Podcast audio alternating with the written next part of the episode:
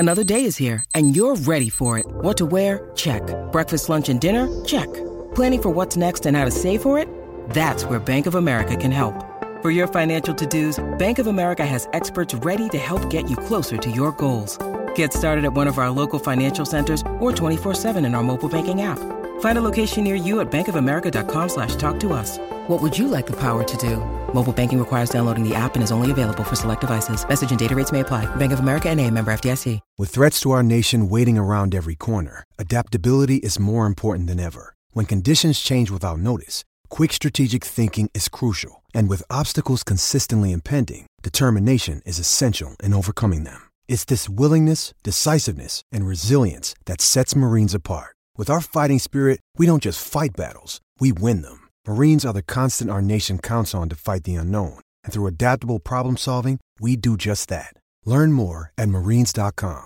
Mary redeemed a $50,000 cash prize playing Chumba Casino this year. I was only playing for fun, so winning this was a dream come true. Chumba Casino is America's #1 social casino experience. It's serious fun. With over 80 casino-style games to choose from, you too could win life-changing amounts of cash. Be like Mary. Log on to ChumbaCasino.com and give them a whirl. That's ChumbaCasino.com. No purchase necessary. Void where prohibited by law. 18+. Terms and conditions apply. See website for details. The voice in the preceding commercial was not the actual voice of a winner.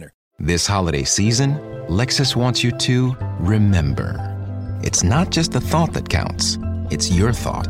Because no matter how much time you spend picking out the perfect gift, the only thing they'll really care about is that it's from you. Here's to experiences they'll continue to cherish. Season after season, make this December one to remember. Together. Click the banner to discover more. Experience amazing at your Lexus dealer.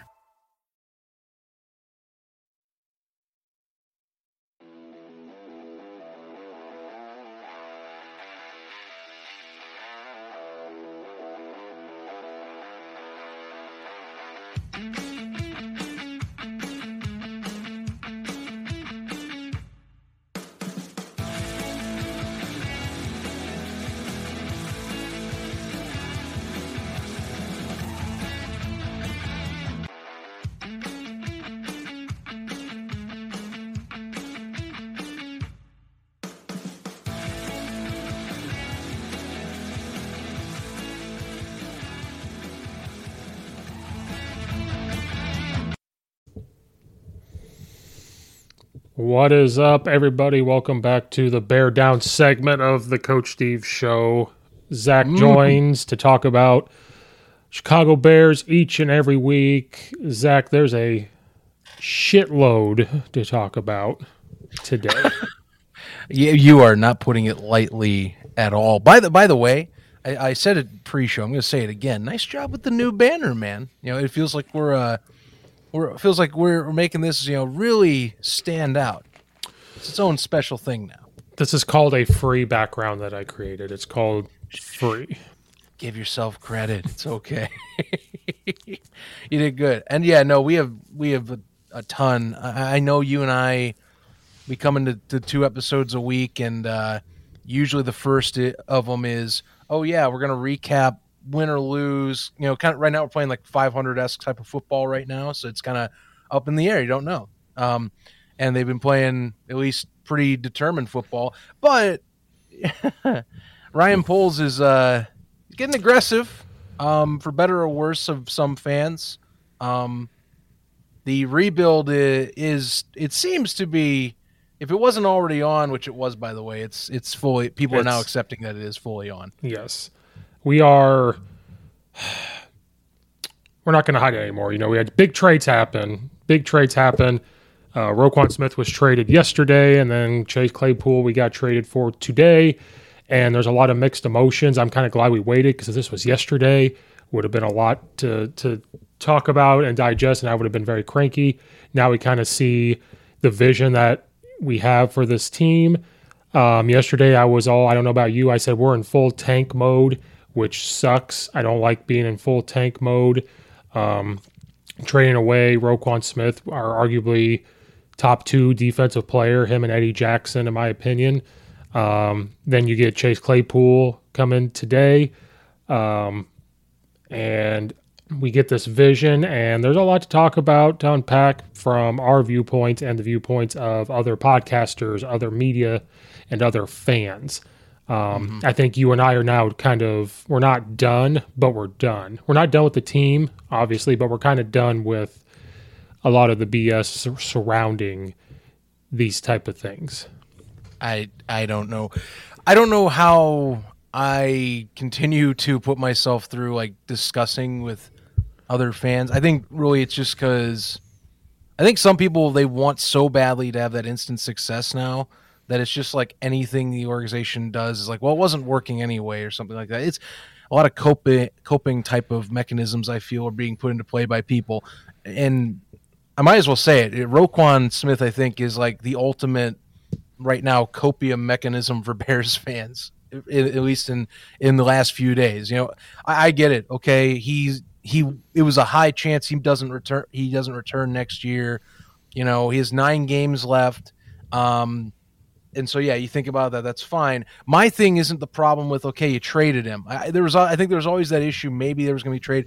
My problem is you see fans go, oh yeah, no, he wasn't good anyway. Oh yeah, he wasn't playing up to snuff. You know, these are the same people that were defending that he was getting snubbed for All-Pro nods earlier in his very young career. Oh, he's 25. He's 25. That's the prime of a linebacker's career. Dude's got several years ahead of him.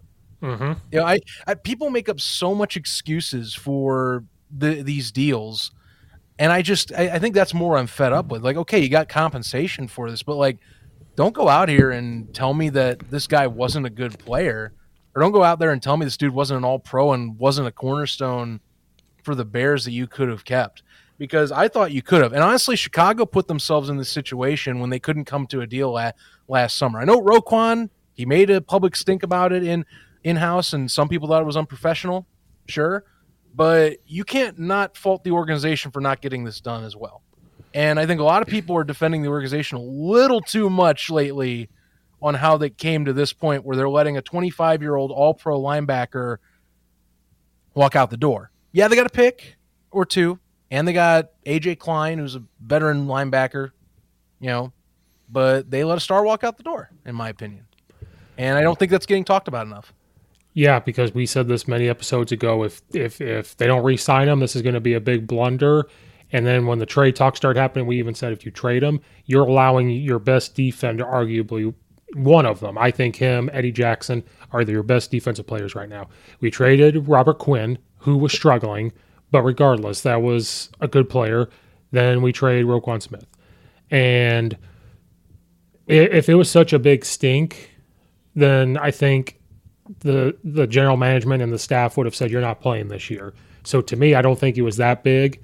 I heard rumors that maybe he was very unhappy with the Robert Quinn trade, which kind of led to this. I heard rumors that they already knew about it because people are saying because he played really bad versus the Cowboys that this is kind of what led to this. Then I heard he already knew he was getting traded. That's why he played so bad. Like this was already talked about and this is where his mind was. And then I've heard, well, he's a professional. Don't let the Robert Quinn thing bother you. Like all this stuff. They're also human beings. I understand they're getting paid millions of dollars. To me, we're in tank mode, and we'll get to the Chase Claypool thing. But at that point in time, I said, we are in tank mode. This sucks. I hate every part of this because you're getting a second and fifth round pick. That's what he's worth, I guess, a second and fifth round pick. All Pro Bowl type linebacker. Your leading tackler, who for a bad game versus the Cowboys had, 6 or 8 tackles, and that's a bad game where he's getting 12 tackles.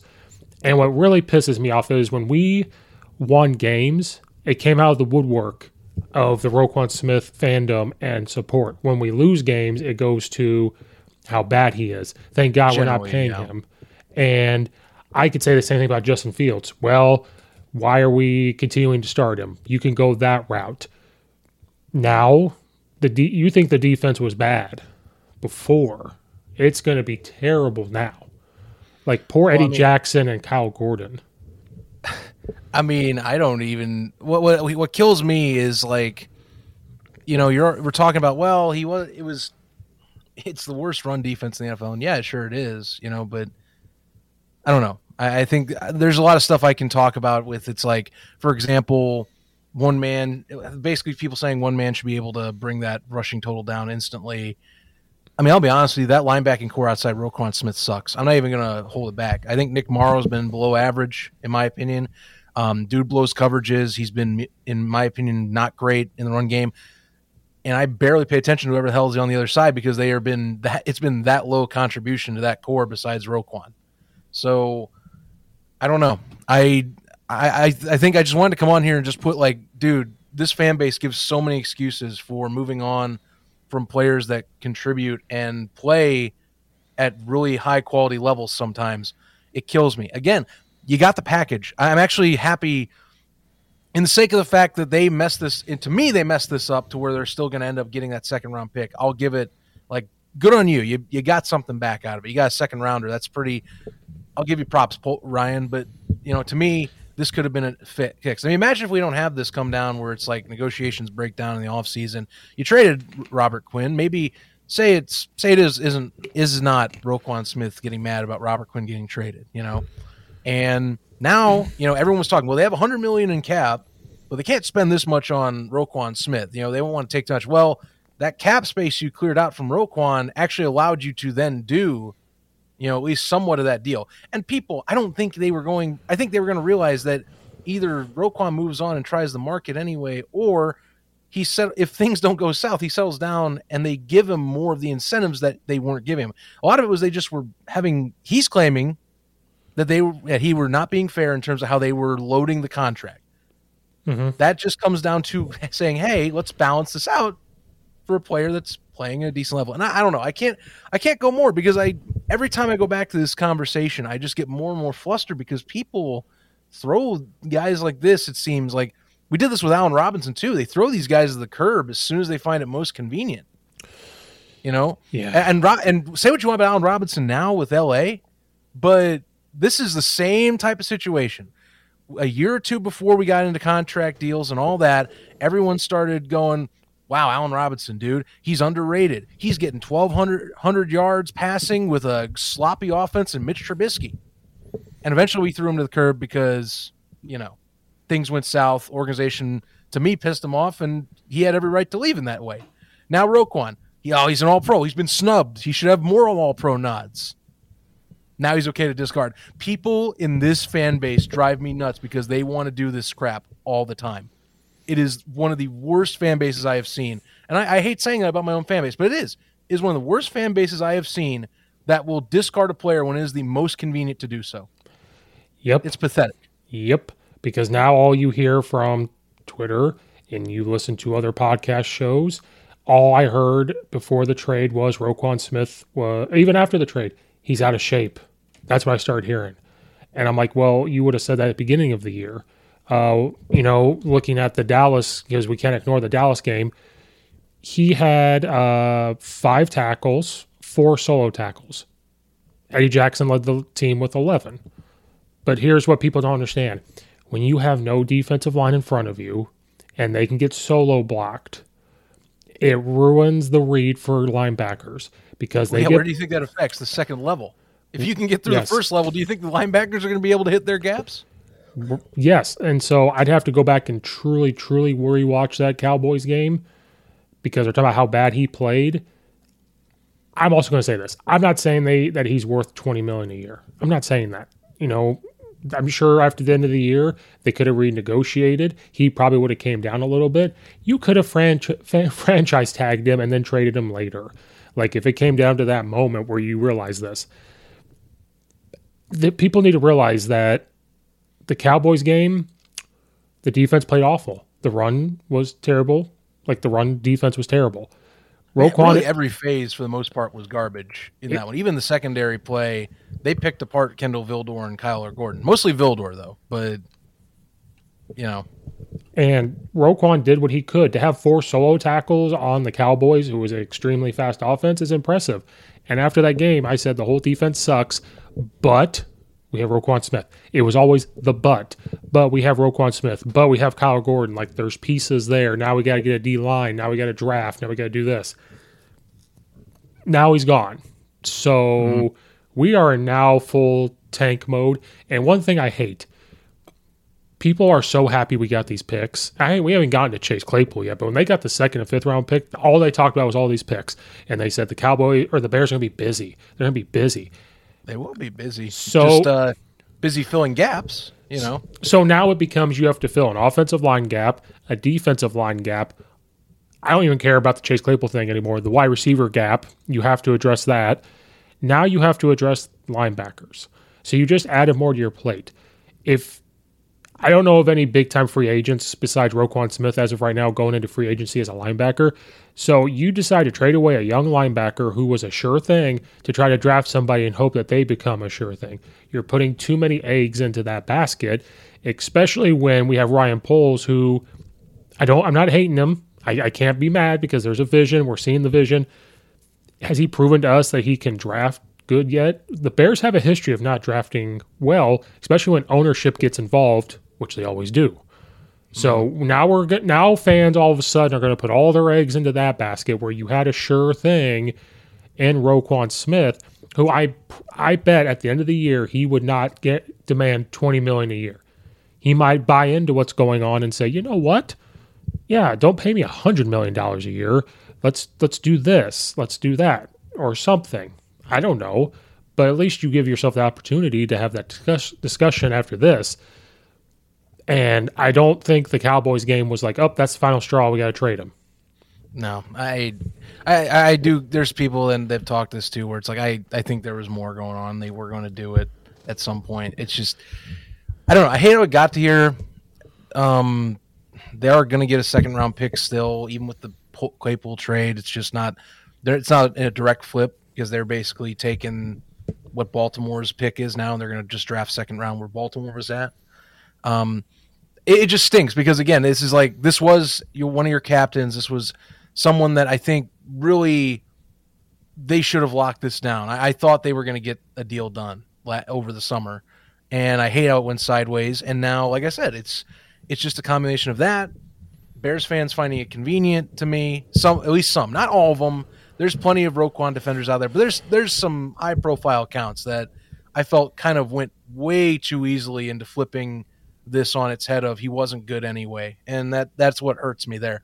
So, or he wasn't, you know, all pro talent like that. So I don't know. I wash my hands with that because unfortunately we gotta move on. You know, they want to rebuild and they want to get stocky on offense and all that.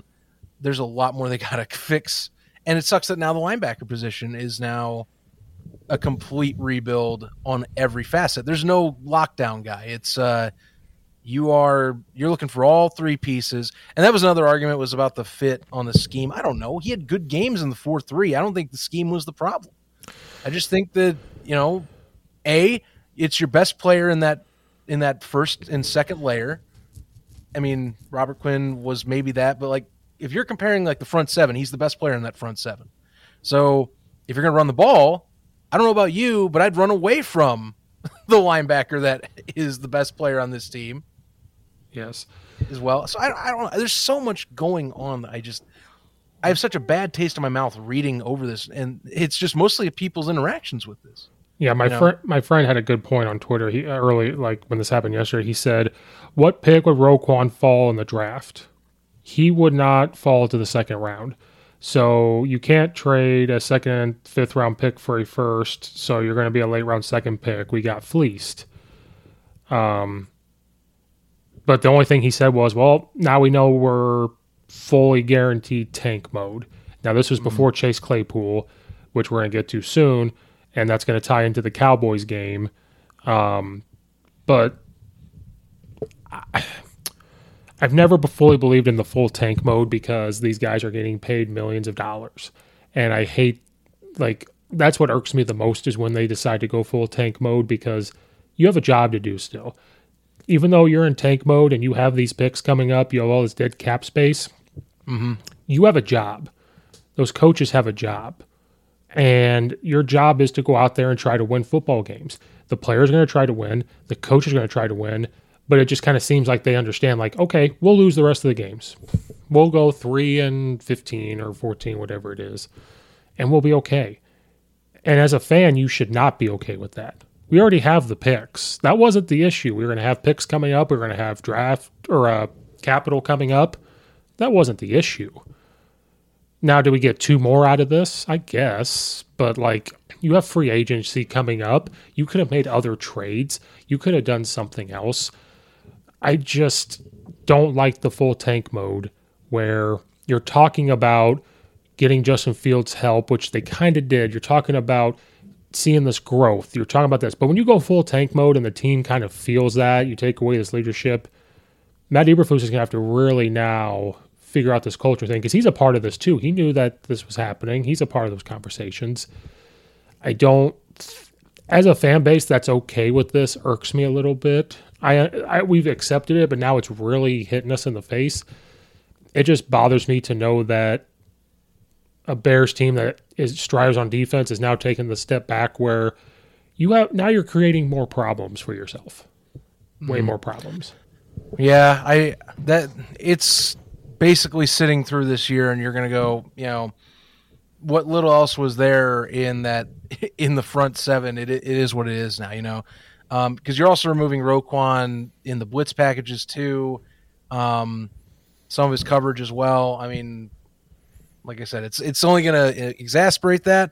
I see that you're going to maybe have Jaquan Brisker and Eddie Jackson playing more times lower to support that unit. And Brisker's already playing a lot more run defense than I was expecting so far. So I think that's just going to be continuing to increase on how he is used that way. But yeah, I mean, that's a full rebuild for those two units. They need defensive line help. They need linebacker help. They need more offensive line. And people are already saying, besides Claypool, they're going to need at least one more receiver in this upcoming draft. Or if somehow, and this is the other one, and honestly, with the amount of cap, if you can find a way to persuade T Higgins to come over in free agency, I'd do it. Like, that would be the ultimate swing right there, is if T Higgins comes over, is your instant number one, with Claypool and Darnell Mooney as your 2-3 options. Yeah, because we'll just talk about it. Well, you trade for 2 and 5 for Roquan Smith, and Roquan Smith is going to do great for the Baltimore Ravens. That's actually a really good pickup for them. That has a strong linebacking core. They know how to evaluate defensive talent. That is one of their bread and butters, man. They will take that. They'll take Roquan and they will utilize him in the best way possible. I have no doubts in my mind. John Harbaugh's been doing that for years. Mm-hmm. And then today, just on top of it, there were rumors. They almost traded David Montgomery. There was rumors about talking to the Falcons, almost got rid of him, and I probably would have not worn another Bears apparel if they did that. I would have flipped everything. But then they trade a second-round pick for Chase Claypool. Yeah. And it's not the Baltimore second-round pick. It's ours that was supposed to be higher. Probably will be higher, I think. So now it becomes... Now I feel indifferent. And how about you? I felt very indifferent. I looked at this and I said, the first thing I said was, okay, now we have a wide receiver. And then you stew on it a little bit and you go, is Chase Claypool worth a high second-round pick? You have to think, where would you draft him in a draft? Would he go high second? Would he go low second? Would he go third? Would he go first? And the way he's been playing, which then goes back to, well, look at his quarterback. That's what it comes back to.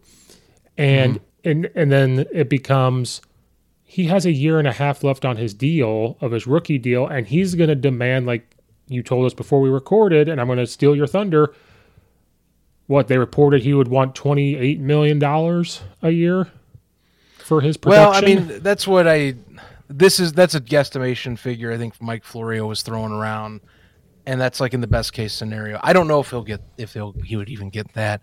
All I know is that Chase Claypool, this is a pickup that I think is a lot of, they saw the promise of his rookie year and what he is capable of. And I think that they're going, look, we can take him and put him in an offense that I think is going, they think could be going a little more up and up if we give Justin Fields a target that can catch more consistently on deep balls. And you know what? I don't fully disagree with that in the sense of that thinking. Plus, if you don't think you're confident in like landing a big fish in the rest of the free agent market, or if you don't want to overspend, which it feels like Ryan Poles right now is like, we want to maximize young talent and not go crazy on spending on some free agents. There's some I think that they'll try and go for, but I'm really feeling we're getting like a Indianapolis vibe where it's like, we're going to go young and do this like in-house like that or Green Bay.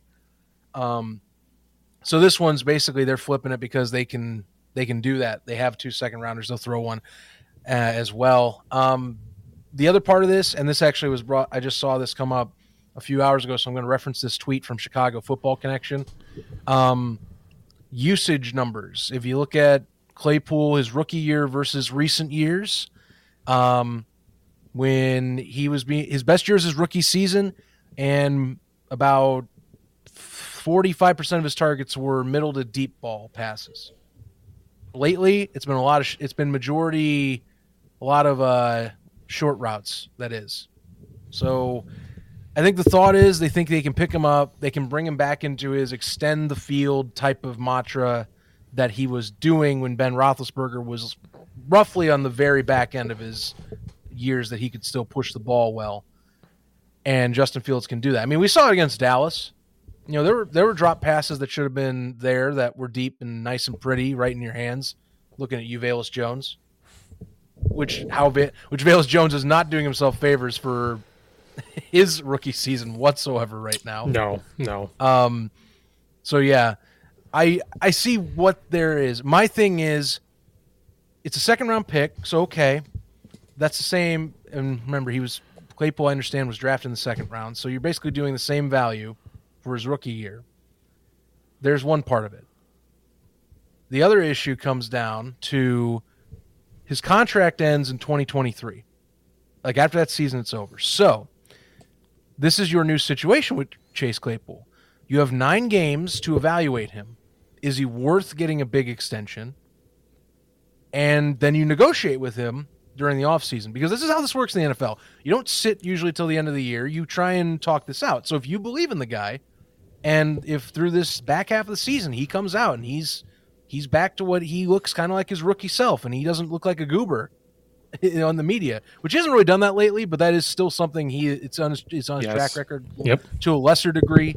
Then yeah, you have no worries. But dude, if you pick him up and it's mixed performance, and you go into next year doing the same song and dance of, will we pay him money or not? Will we have to play if he thinks he's getting lowballed or not? Then that's where I have an issue with the second round, because to me, that's more of a short-term game for a team that shouldn't be playing the short-term game. Well, so you're putting pressure. There's pressure on this more than there should be for the value you are giving this player, is what I'm saying. Yeah, because now you're telling, because when you trade Roquan Smith and you go full tank mode, you're telling us you're playing the long game where you're going to figure this out. Then you trade a pick, which was supposed to be this valuable thing, according to certain podcasts and fan bases on Twitter that are flip-floppers and talk about Justin Fields flip-flopping and Roquan Smith flip-flopping. Now you're telling us you're going to play the long game? Because, correct me if I'm wrong, the situation we were just in with Roquan Smith, you're going to be in next year with Chase Claypool, where he could, like you said, right now he has 311 reception yards, only 1 touchdown. What if they go off and he gets 800 to 900 reception yards again, like he has his whole career? For I don't know if that's possible, but he could. What if he comes back and he goes, I want $80 million. Not $100 million like Roquan wanted, but what if he says that? What if he goes, I want to be paid like $17 million a year? Is he worth $17 million a year, because now he's off his rookie deal? You're playing a lot of what-ifs. So unless Ryan Poles knows something that we don't know, which is very possible, they might know something. I mean, I got to assume that that's what you're thinking is you're part of your cap. You know you're going to extend him. Like, because I don't see them, any other organization next year, you would go in and assume, like, with this deal, okay, they're going to do it. But, again, the Bears have such a weird history with, like, in recent years where they're going to have a guy that's like a star or does like good production for them, that the guy wants a certain amount of money. They try and feel like they try and lowball it, and then they bail.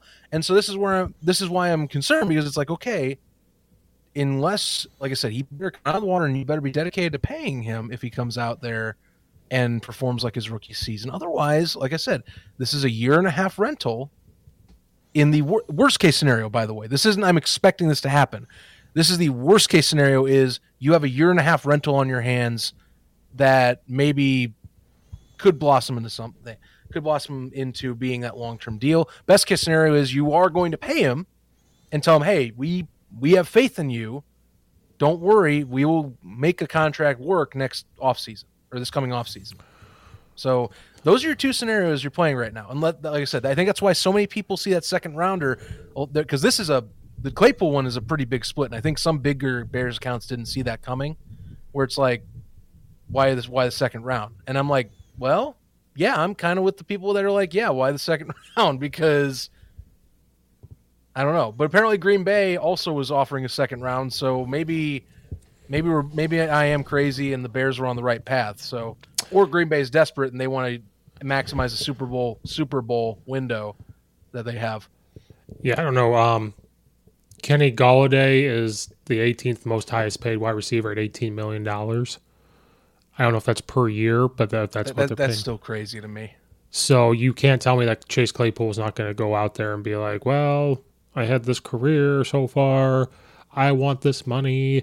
And then I'm going to get pissed off because I'm like, well, you just let Roquan Smith walk who wanted money, and you're going to pay Chase Claypool. That's kind of where I'm at. And, you know, right now, watching the Cowboys game, I'm still not all 100% sold on Justin Fields, and I may never be. But I thought he looked a little better. I felt like he threw for more yards than what he did. So the Cowboys, I mean, think about it. You score 29 points. You're putting yourself in a position to compete to win the game. But when you give up 49, that's an issue. So that's why I'm kind of confused. You add the wide receivers to me for the Bears are getting a little better. I understand that drop that they had. But if you think about it, that is a very – I hate – We can all sit here and say to catch that ball, and I agree he probably should have. You're getting paid money, you're in the NFL. That is a tough catch. That's a tough catch. That is a very tough catch to make where it's on your fingertips, and it's just going to happen. He put it right where he needed to put the ball, and just sometimes that happens. Some of the best wide receivers in the world have dropped that exact same pass. But Bears fans and podcasters and other huge-time shows that are way bigger than mine are like, he's got to make that catch. He's got to make that catch. Get rid of this guy, blah, blah, blah, blah. Okay, then you go do it, buddy. You go out there and make that catch and tell me how easy it is, like that type of thing. Mm-hmm. Yes, he should have caught it. Now you're telling me that the offense is slowly figuring it out. They had bumps against the Cowboys. They had things happen, of course. It's going to happen. But now you're going to tell me that you're okay giving up. This is going to happen. You're going to give up 30 to 40 points a game now. It's going to happen. So maybe they know that, and they're saying, okay, let's get Chase Claypool, and we got to score 40. Mm-hmm. Do you trust this offense enough to score 30-some points the rest of the way? Or, again, I'm all over the place right now. Do you even care to win a game now? Well, I don't know. That's a good point because, I mean, I think this – I've torn myself in recent years about, like, you know, we talk about think about the future, but there's also the present. You know, how do you time it out where it's like everything's hitting at the right moment? I mean, look at the Giants and the Jets. They're now going, oh crap, we're ahead of schedule, it seems. You know, the Jets in particular. I mean, that's what's weird. You look at their situation, which, by the way, I tie this into how everyone's talking about now the class of QBs with Justin Fields. You know, the Jets. They're saying, oh, the Jets roster's ahead of schedule, but Zach Wilson's not with the program. And I'm like, well. That's fascinating to look at. You know, for the Bears, I think a lot of people are getting the vibe that, you know, we might be right on that threshold of saying we're ahead of schedule, but I don't know if that's totally true. I will say they're playing better. They're playing scrappy football. Last week against Dallas, I will say, was better than I expected offensive production. And they did their version of football that works best. And same thing against New England that they tried, you know, basically design runs, a lot more RPO. There were surprisingly more instances than I thought that Justin Fields was allowed to sit in the pocket and actually deliver on crisp throws. So the line might be getting better, it looks like, which I'm like, hey, maybe the combination was part of the problem the entire time. So good on that. But yeah, you know, I think we're in a weird middle ground, and I think that's kind of why I think Ryan Poles chose a direction that said, you know what, screw it. I see, like, for example, Roquan, I see this asset. I know where we need to go. I know where we've been wanting to go and where the Bears haven't gone in years. And that's about, you know, building an offense that is explosive, dynamic, and we'll get the defense. We have the secondary pieces is what he's probably thinking, you know, we'll get the defensive pieces built through the draft or pick up an agent or two during this upcoming free agency period next year. That's the best I can put it. You know, that because that's the swerve they made when Roquan was traded away. They basically said, Mary redeemed a $50,000 cash prize playing Chumba Casino this year. I was only playing for fun, so winning this was a dream come true. Chumba Casino is America's #1 social casino experience. It's serious fun. With over 80 casino-style games to choose from, you too could win life-changing amounts of cash. Be like Mary. Log on to ChumbaCasino.com and give them a whirl. That's ChumbaCasino.com. No purchase necessary. Void where prohibited by law. 18+. Terms and conditions apply. See website for details. The voice in the preceding commercial was not the actual voice of a winner. When you visit Arizona, time is measured in moments, not minutes. Like the moment your work stress disappears as you kayak through the canyons. Or the moment you discover the life-changing effects of prickly pear chocolate. But nothing beats the moment you see the Grand Canyon for the very first time. Visit a new state of mind. Learn more at hereyouareaz.com. Yep, this is how we're doing it. It's all we're switching the offensive build dynamic here and now. Yeah, I'm still my grumpy old man self on this, but watching them versus the Cowboys, there were times they should have caught, like I said, they looks better. I'm still not 100% sold on Justin Fields. Like I said, I probably never will be, but the play calling looks better. He got sacked 4 times, and there was 2 where the Cowboys just got him. Sorry to the commenter. There was my tongue click that I do. I apologize, you asshole. Okay. I don't know. I don't know how to feel from this whole thing because now you're gonna ask Chase Claypool to come in and try to learn this offense in 9 games. Sure, and I mean, yeah. So how is this going to look? Because to me, Mooney started to, he had 7 catches for like 70 yards. He was coming back around. Other people are making catches coming back around. The Bears fan base pissed me off because when they said that David Montgomery might get traded, did you see everywhere? Trade him. And absolutely trade him. Herbert's better. And I'm like, I've been on this Herbert train since last year. Where have all you been this whole time? I've said I'm on this train. You know, there's other nuggets to this too. You know, we hear about, for example, Montgomery's better in pass pro. And if we're focusing on building up and protecting Fields, I mean, in my opinion, then you're justifying why you should have those 2 running backs for the long haul. If you can, you know, you want to have one that's better. I mean, at least one that's decent at pass pro moving forward, because it's going to have to be that you're going to have someone that can stick back there and be that extra blocker if needed. I also think that, and I've seen this also where it's been brought up, Montgomery's better in the passing game as well. So not only do you have a guy that still can be a bruiser of a runner and get yardage where needed. Yeah, he's maybe not finding as explosive of a cutback lane as Fields is, or as Herbert is. I think Herbert is really good at finding cutback lanes and having vision after he gets off that first level. But I don't think I don't know. I believe if you're trying to build an offense, you keep some core pieces, and you see like teams, like for example, like you see like the Browns, you see like the Packers, you know, as much as I know they have been down and out, you know what they've done? They've built up their offense to be revolved around Aaron Jones and A.J. Dillon. I think a 2-back system where you have 2 dynamic backs is definitely worthwhile. Look what the Ravens have done. I'll even pull. There's a more successful opinion, you know, a team that's been high up and mighty in recent years. They got Gus Edwards. You know, they've had, you know, the likes of J.K. Dobbins when he's healthy. There's people there. You know, I think you should have that depth there, even if it's like it just sounds like you're copping out for like don't negotiate, just get rid of the money, you know, like that's such another one, you know, I saw Eddie Jackson come up for some reason, but I was like, okay, I don't like, do you really want to go that route where like everybody's going, because I wouldn't do that. And Eddie Jackson, talk about players that got, I think, a longer leash to have discussions on if he's back or not. Eddie Jackson went through crap for 2 years, and finally this year everyone's like, oh, he's great. But Roquan Smith has been good, and now they're like, ah, no, he's not. So that's just more hypocrisy to me. Like, Eddie Jackson went through garbage to get back to this point. Montgomery's a free agent next year, I think.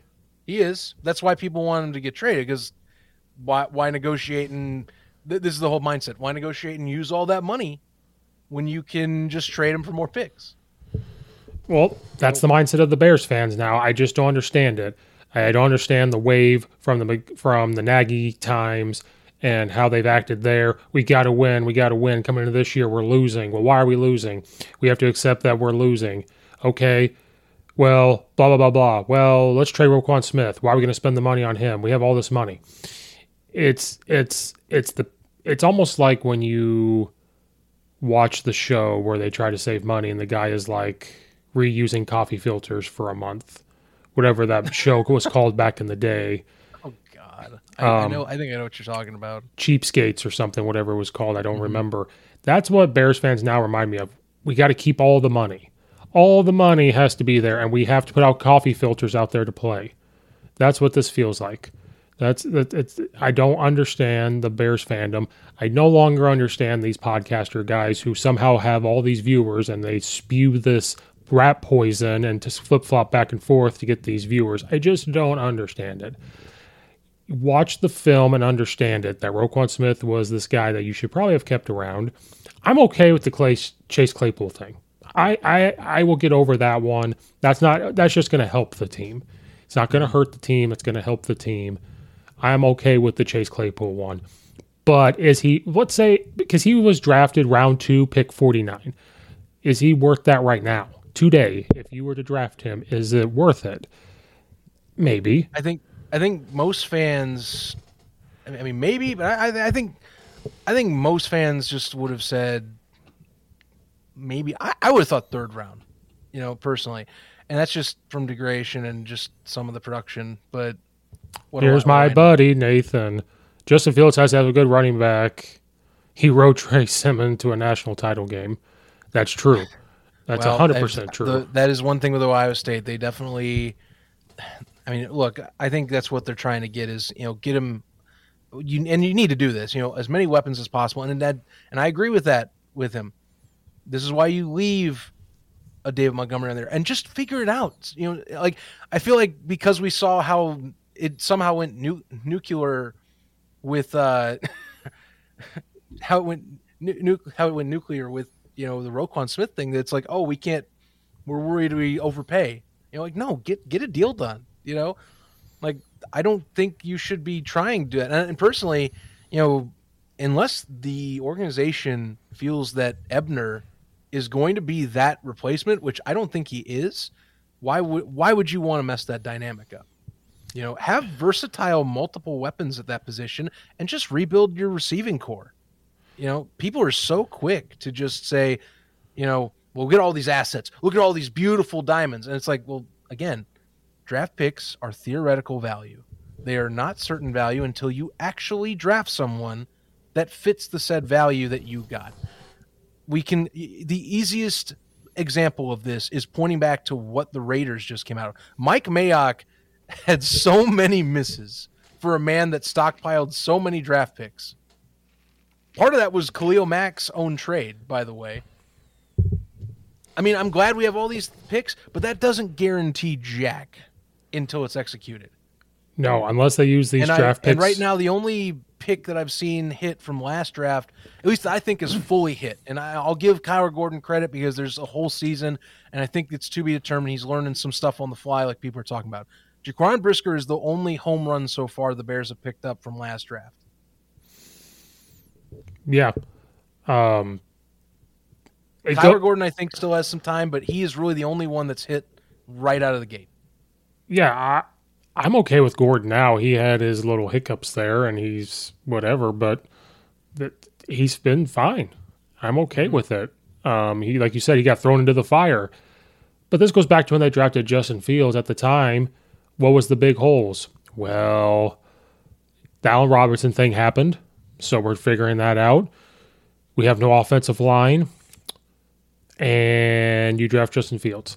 Where are we years later? We're still having no offensive line. I know they played a little bit better versus the Cowboys, but that's not an O-line that's going to hold up. It's just not. Mm-hmm. I think play calling's gotten better. Chase Claypool is going to help out Justin Fields, but Fields needs to continue to try to elevate his game because he does have more interceptions than touchdowns. He does have, you know, all this going on, and people are so quick to talk about Roquan Smith and his downfalls and everything else. I just wish these same people would talk about Justin Fields the same, because what came out of this game was it's the wide receiver's fault. They need to make that catch. It's this person's fault. He's doing everything he can. If they get Chase Claypool and spend this money later on, or they get so-and-so in the draft and he continues to play exactly like he is right now, I'm going to go back to those Bears fans and say, what about this? What's going on here? Like, you can't be this flip-flopping, back-and-forth type of thing. And Justin Fields has gotten so many opportunities and so many excuses made that Roquan Smith just did not get made for him, if that makes sense. Yeah, I think it does enough. Justin Fields is like LeBron James. Too many excuses are made for him. Right. Well, I'll stay consistent. I put this on my own Twitter here with one of the guys that I was commenting on yesterday. I really, my jury is out on him until year 3. I've said it on the show. I give new quarterbacks 3 years is the thing. And I'm talking, we wait through the ebbs and flows. You know, it's not a week by week reactory type of thing, because that's how people are anymore. You know, it's, oh, no, he's here. Next week he'll be like, nah, it's not it. And so I'm going to stick to it. Credit, he's had back-to-back games that are solid. He has definitely shown progress these last few weeks. I am happy to see that.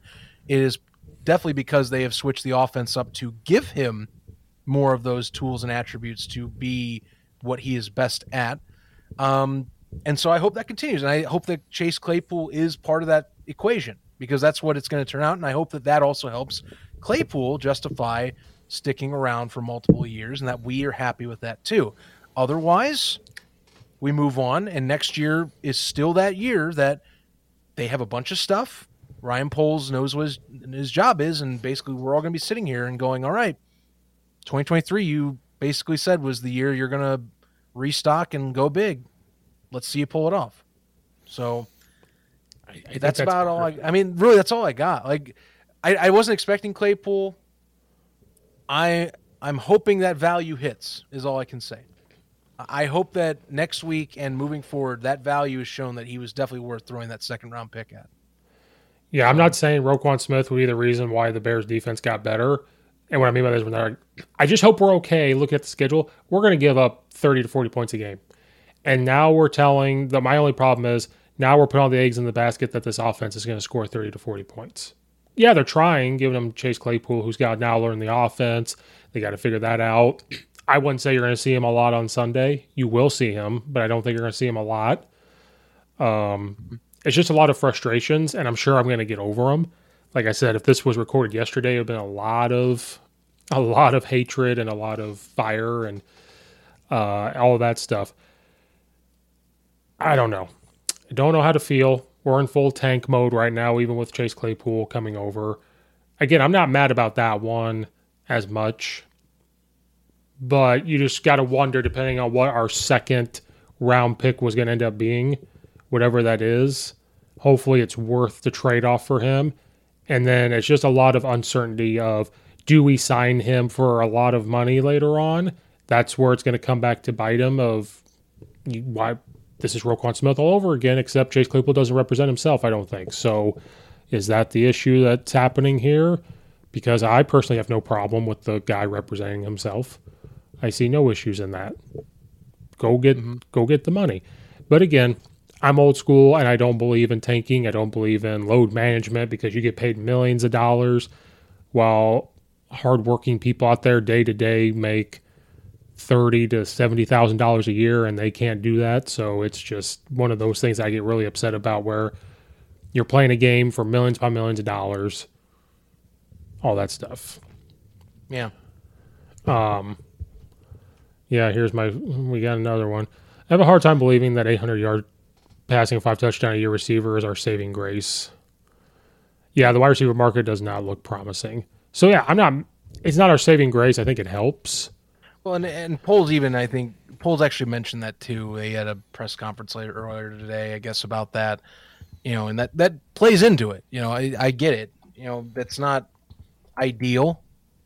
You know, I think they want two receivers, and that was the best way they were going to do it. But like I said, you gotta do what you gotta do.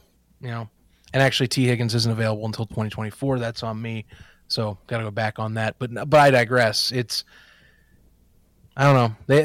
They I guess this is the best way they can do it. My main thing is I don't agree with the value is what is hard. I don't think it's a bad move. I just don't know about the value of the said move. Right. What would you have felt like if we did not trade Roquan Smith, but we got Chase Claypool instead? Like, Roquan was still on the team, we get Chase Claypool. Do you think we're all more happy? See, I don't. Maybe I think I would, but the other skew to that is that I think the reason why they got to the point of Roquan being traded stems back from that debacle of negotiations for a contract back in the offseason. So, you know, that's where I'm like, I think I still would be like, it sucks, but in this situation, they still get a second-round pick. So, I don't know. It's the best of what I think kind of is it's not the ideal situation I wanted, but they had to do it, I guess. And I just hope it pans out. Like I said, for the sake of Claypool and what we're hoping out of him, I hope it pans out for sure. At least on the offensive side. Defensively, they punted. That's what they did. They had to do it. Yeah, it was going to be their resort if they for some reason couldn't figure it out and make peace with each other. Yeah, I know Ryan Poles said he's bummed because he's like, because this was a guy I thought was going to be around here for a long time. I think a lot of us did.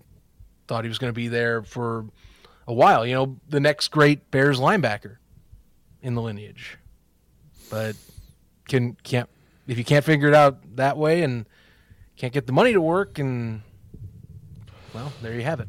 I think it's not sitting right talking to some people like, so we gave up one of the best linebackers out there for Chase Claypool. It's kind of essentially what happens. And so is it worth it? Where like regardless of what I think about Justin Fields, the offense at least scored 29 points. Like, your defense got you a turnover from Brisker. You were able to score. Regardless of what I think about Justin Fields, and I've said this for Mitch Trubisky, which people, again, Bears fans have, like, amnesia, and they forget this, where Mitch Trubisky was the best was when he had design runs, when he had some type of power read thing, when he had some type of play action, when he rolled out of the pocket, when he did short intermediate passes. That's when he was successful, when they had, you know, those type of things. And Allen Robinson looked good with Mitch Trubisky, and so that's a whole other argument. But certain Bears fans have amnesia. But the way I have to accept the fact that Justin Fields is here. The play calling is getting better with design runs, like the one where he had the touchdown. You know, they are doing short intermediate passes. He did pull an Ohio State on me where once in a blue moon, his deep ball looks good. That happened at Ohio State when he had 3 first-round wide receivers, but that's a whole other topic. So you're finally sort of kind of getting in a groove, and now you're shaking it up. I think that's where it's not sitting right. And a lot of my hatreds are stemming from reading Twitter and reading or listening to these podcasts and listening to these guys flip-flop. I think that's where a lot of outside hatred comes from. You know, I don't even want to say the podcast. Fed up. Yes. Because I try my best to stay consistent. I don't always stay consistent. Try my best. But I don't know. Just a lot of things seeing that I'm going to keep repeating it. He's out of shape. This, and that. Like, where did that come from? That wasn't talked about when they beat the Patriots.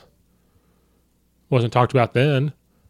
Mary redeemed a $50,000 cash prize playing Chumba Casino this year. I was only playing for fun, so winning this was a dream come true. Chumba Casino is America's #1 social casino experience. It's serious fun. With over 80 casino-style games to choose from, you too could win life-changing amounts of cash. Be like Mary. Log on to ChumbaCasino.com and give them a whirl. That's ChumbaCasino.com. No purchase necessary. Void where prohibited by law. 18+. Terms and conditions apply. See website for details. The voice in the preceding commercial was not the actual voice of a winner.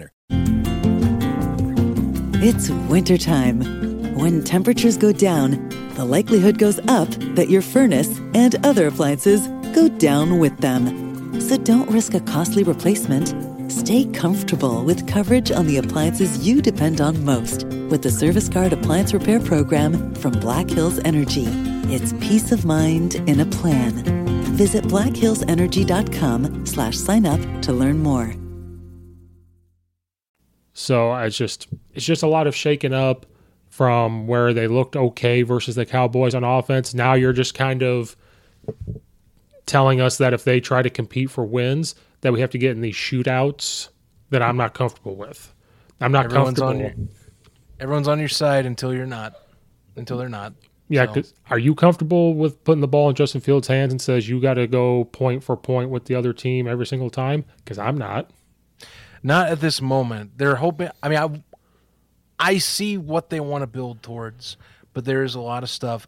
Basically, the way I'll stress again the way I'm looking at this offseason, the pressure continues to mount on what you need this offseason. I mean, Ryan Poles, and sure, rebuilds don't have to be one-season swings. I'll put it at that. So you don't have to spend everything. But you're basically telling your fan base, oh, yeah, we're going to be extremely active and be in big movers and shakers this offseason. That's what I'm seeing. So you're basically just adding a lot of pressure. Mm-hmm. It's like a little powder keg. And I mean, there's two ways it can go. Either the powder keg goes off and it detonates the way you want it, and it's a big explosion of fireworks and magic, or you mishandle it, drop it on the floor, and everyone gets affected by whatever blasts out of it. So that's what you're setting yourself up to do right now. Yeah. Remember, everyone's talking right now. 125 plus million in cap. So many draft picks. We're going to nail it. Well, and I hope he does. I hope he nails it. There, because, like I said, the repercussions of it are you're essentially just you're building at your vision.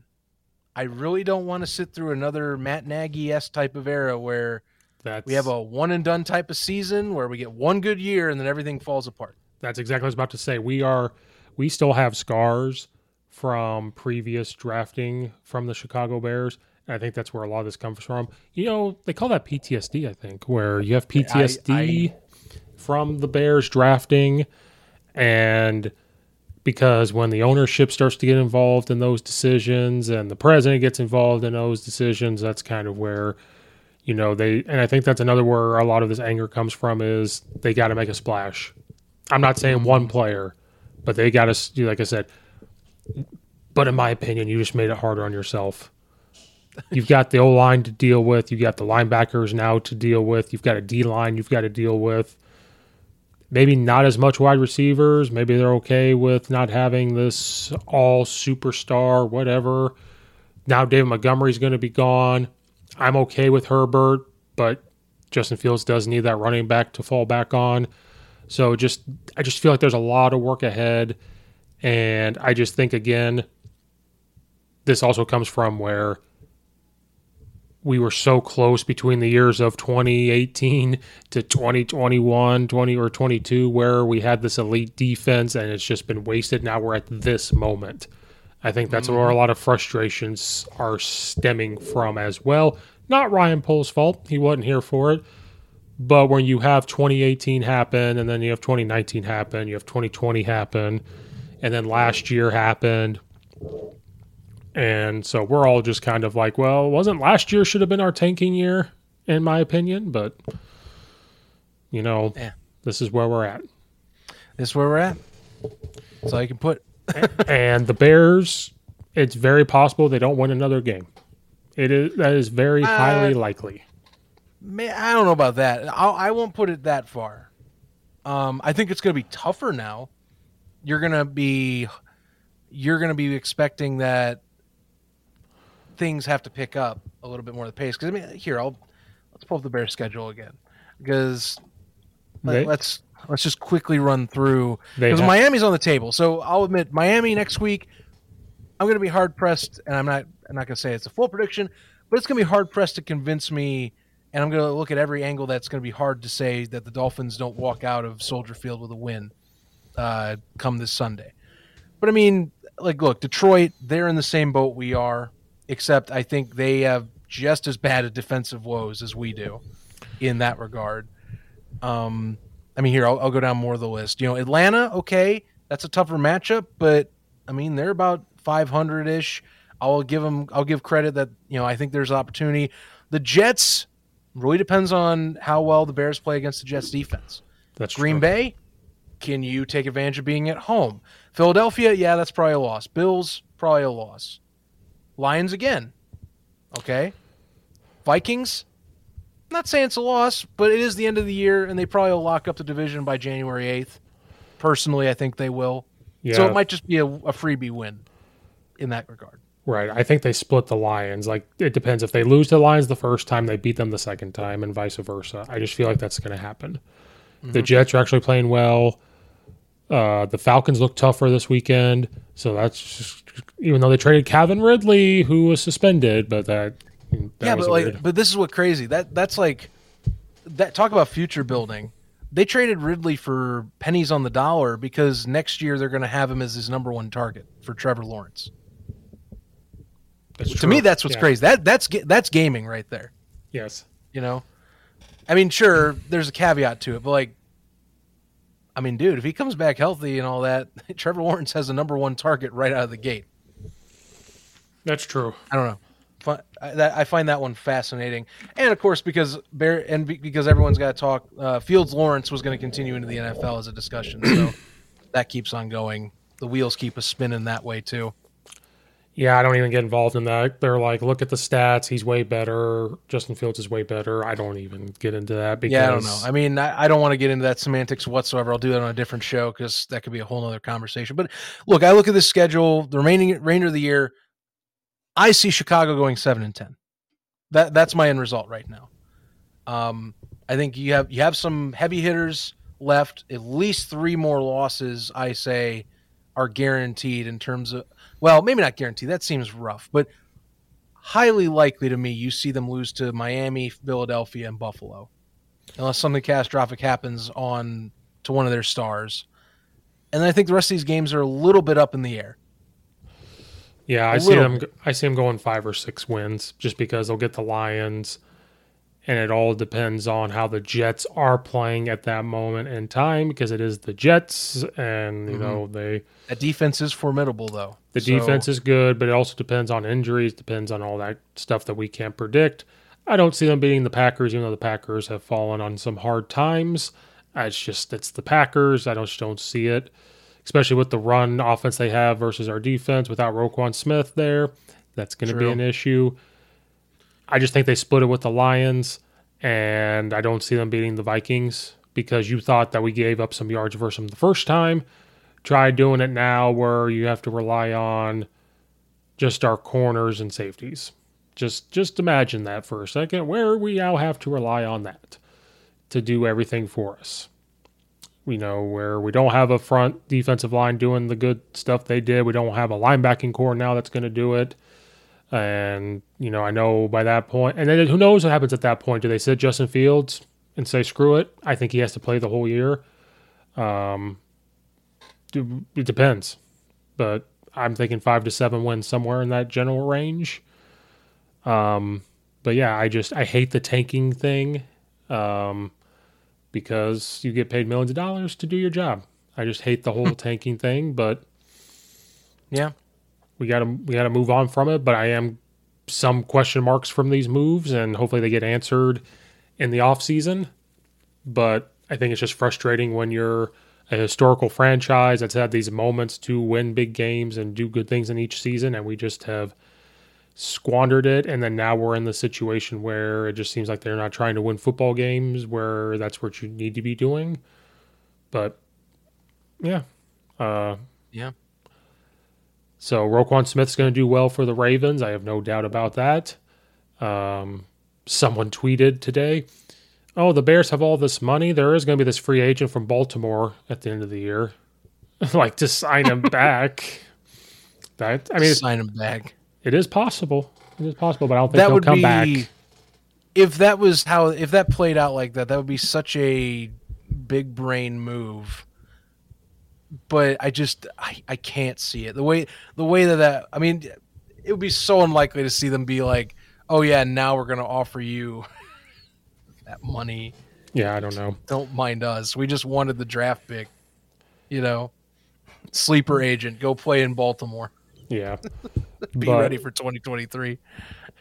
Yeah, but now we saw the offense do okay-ish versus the Cowboys. Now I just want people to know, whoever listens, that we thought that defense was bad the first time versus the Cowboys. It's not going to be good now because the run defense is going to struggle. Offense looks okay if they continue the play calling.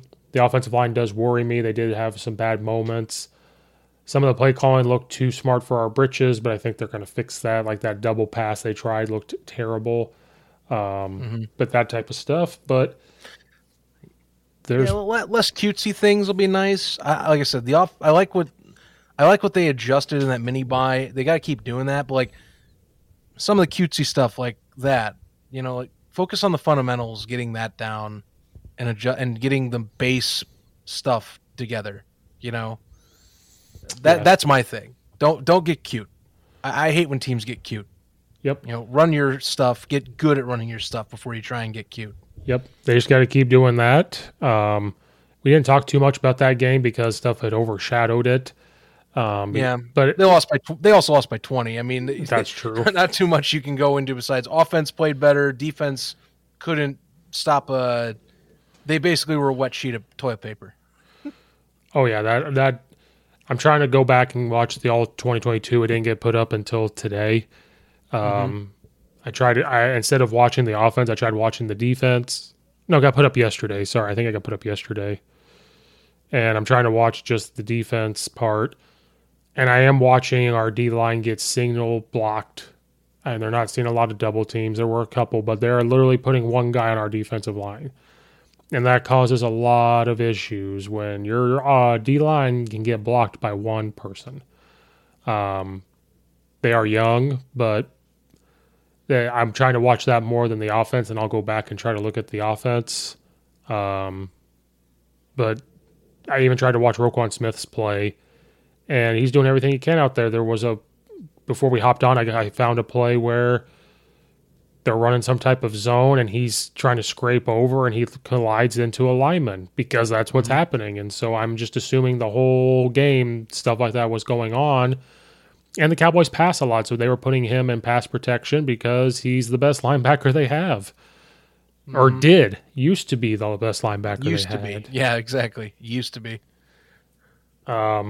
So just hopefully everyone's prepared for what's about to come down the pipe for the defense the rest of the year. And it just puts me in a bad state of mind when you're telling me that our Bears have to be in a shootout on offense. That's my only thing. Just a bad worrisome there with that. But that's all my thoughts on that with the Bears and the Cowboys and their trade. Hopefully Chase Claypool does bring something to the table when they go play when the Dolphins come to town.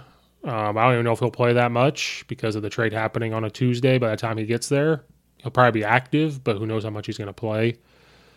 So we'll see. We're just going to have to see what the future holds, and my pitchfork is ready. It's in the corner, ready to go to put in the gasoline and light it on fire. It's all ready to go. Yeah. Oh, boy. Well, can't wait for that thoughts on the Dolphins contest. I might have spoiled my pick already, but I'll at least give a good old researchers college try.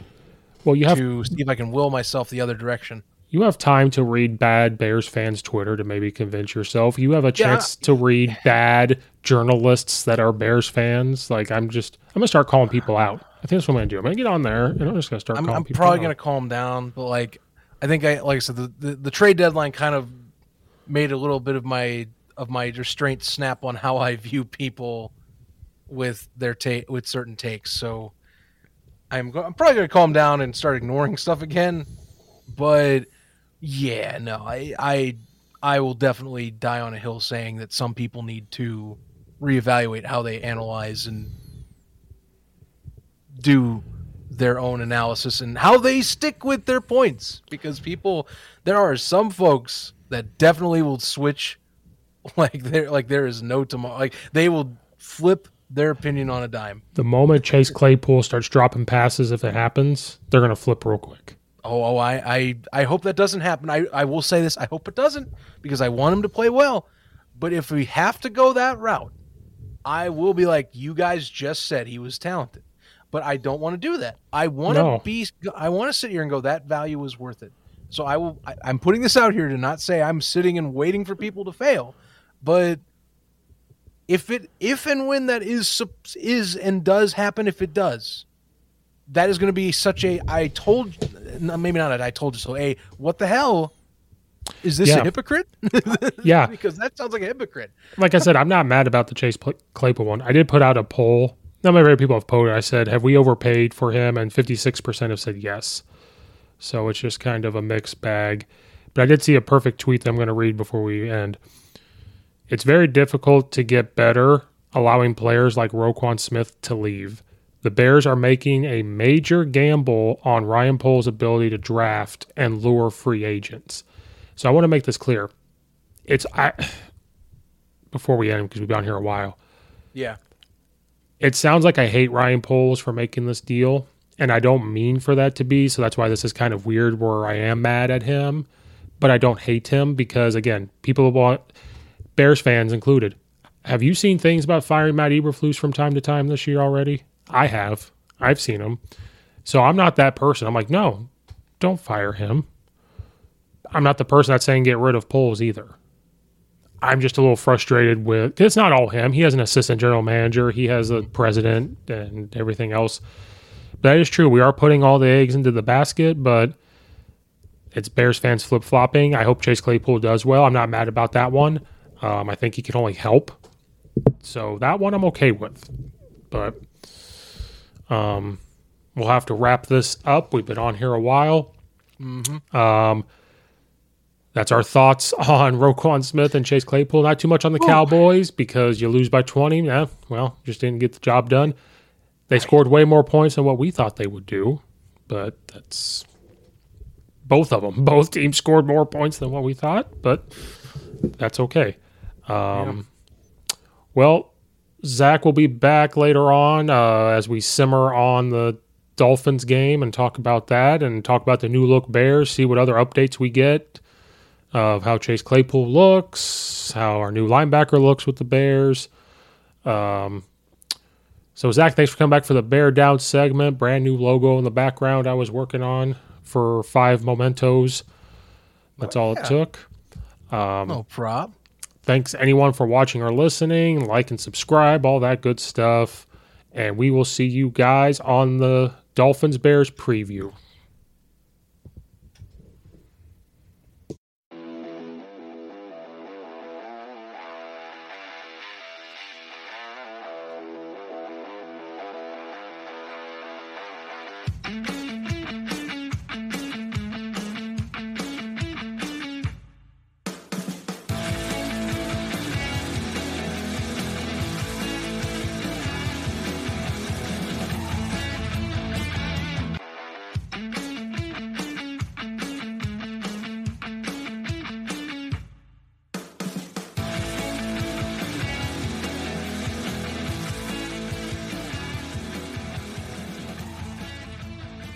Mary redeemed a $50,000 cash prize playing Chumba Casino this year. I was only playing for fun, so winning this was a dream come true. Chumba Casino is America's #1 social casino experience. It's serious fun. With over 80 casino-style games to choose from, you too could win life-changing amounts of cash. Be like Mary. Log on to ChumbaCasino.com and give them a whirl. That's ChumbaCasino.com. No purchase necessary. Void where prohibited by law. 18+. Terms and conditions apply. See website for details. The voice in the preceding commercial was not the actual voice of a winner.